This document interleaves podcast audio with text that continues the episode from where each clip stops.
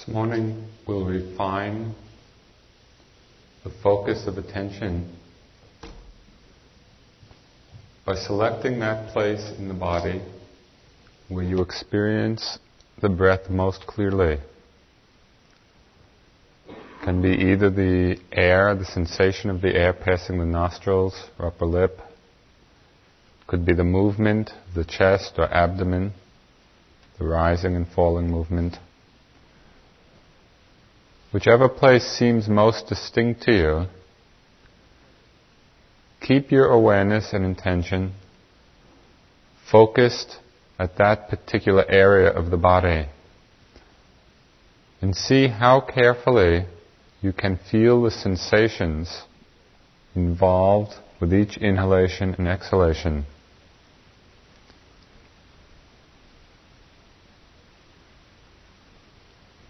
The more closely attentive the mind becomes, the more microscopic and precise and accurate becomes the perception of each breath. Instead of the breath being one undifferentiated phenomenon, we begin to see that each breath is comprised of very many different changing vibrations or sensations. We begin to dissolve the sense of solidity or density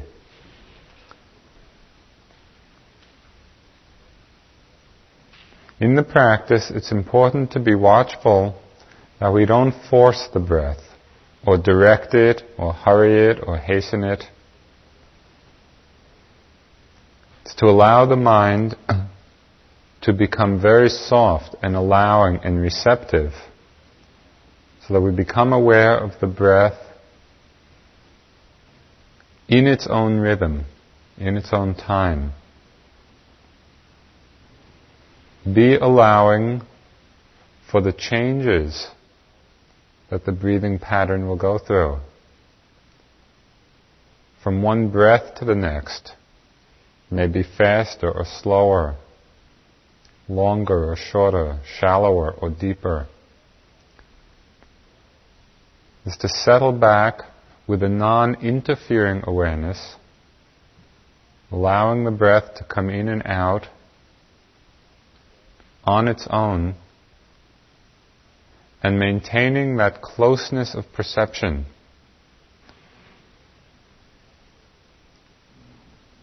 Feeling accurately the quality and the kind of sensations involved within each breath.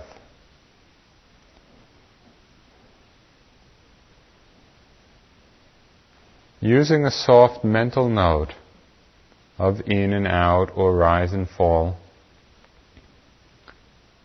often is helpful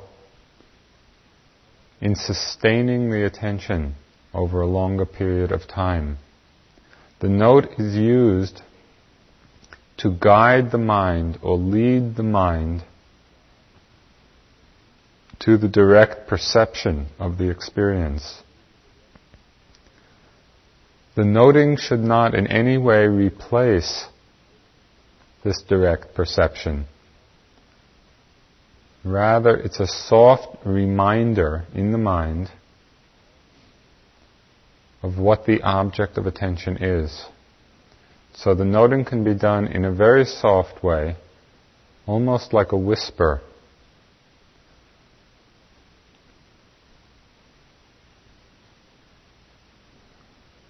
You may find, as you're paying attention to the breath, that there are spaces or pauses between the breaths. It's helpful in these spaces or pauses to become aware of some touch point in the body. For example, if you're attending to the in and out at the nose, you can be aware of the very light sensation of the lips as they rest on one another. Just that point of contact. Without pressing, without making a particular sensation, just the very natural light touch contact. So you would note in, out, touching, touching, in, out, touching. Or if you're attending to the rise and fall of the chest or abdomen, and there's a space or pause, you could be aware of the sensation either of your hands as they rest on one another, or your knees or buttocks on the floor or cushion.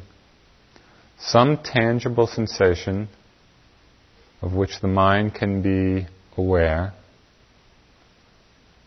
Staying with that touch sensation until the next breath happens by itself.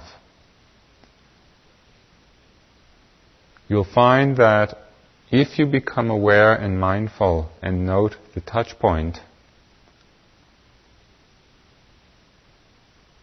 it helps the mind not to rush or hasten the next breath,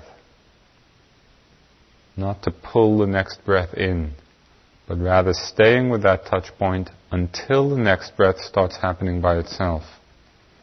In that way, the whole process becomes more rhythmic. Sometimes there won't be a space or a pause between the breaths, and there's no need to create one. Then it's the simple continuous awareness of in and out, rise and fall.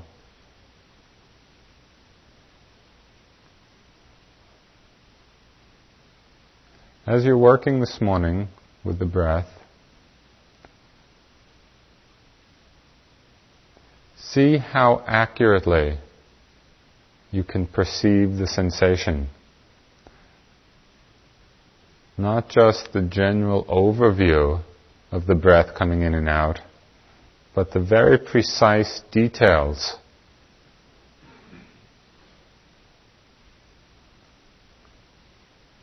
The very subtle sensations of the air as it goes in, as it comes out, the very subtle sensations involved in a rising movement or in a falling movement.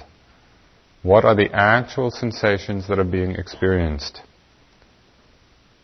Requires a continual and careful attentiveness. Without forcing and without tensing.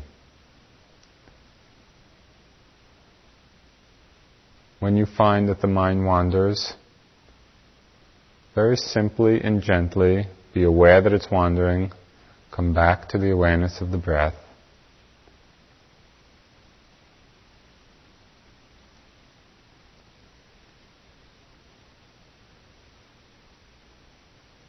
Softness and precision.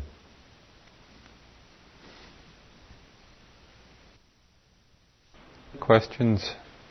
uh, working with the breath or the touch point or the noting.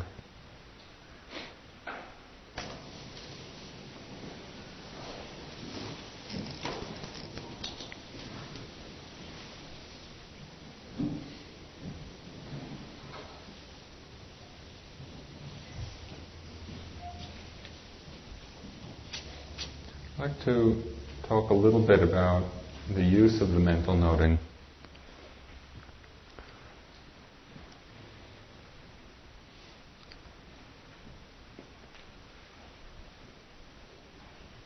It's used as a tool in practice or as a skillful means in order to sustain the continuity of attention for longer periods. Some people, right from the beginning, get into the noting and are able to use it easily. Many people, as they start to use that tool, find it difficult and get rather frustrated with it.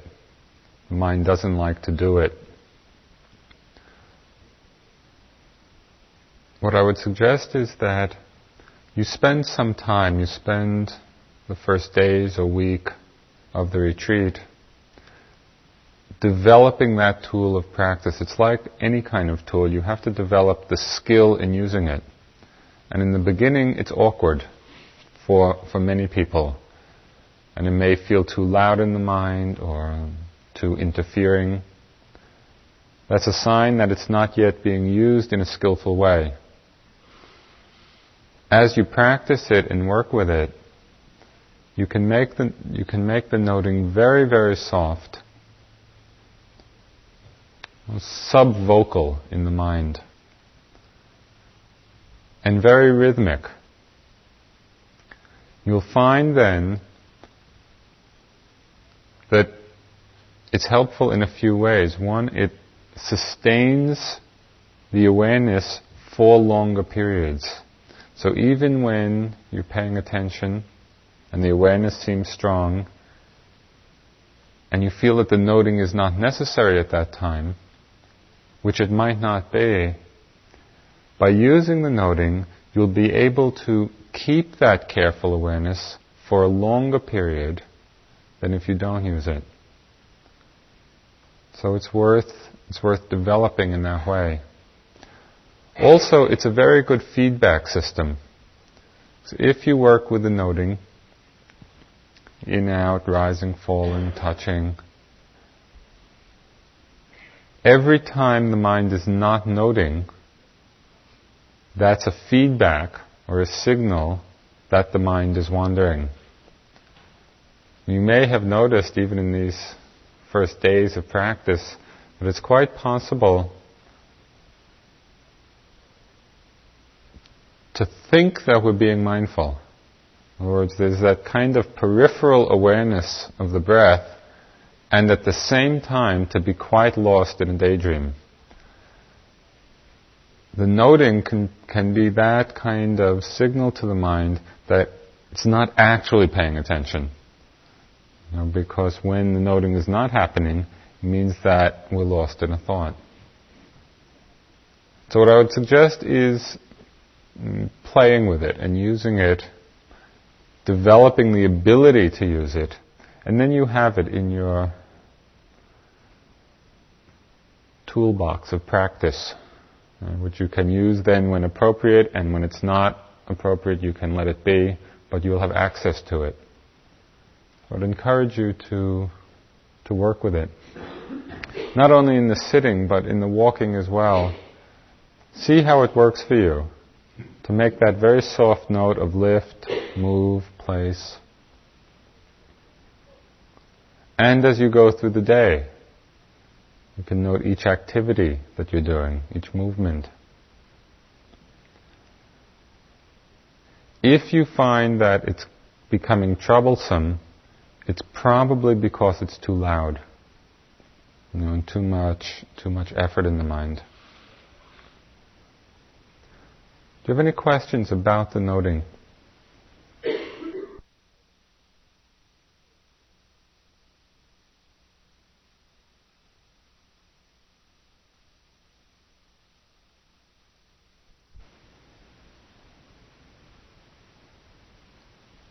Couple of announcements.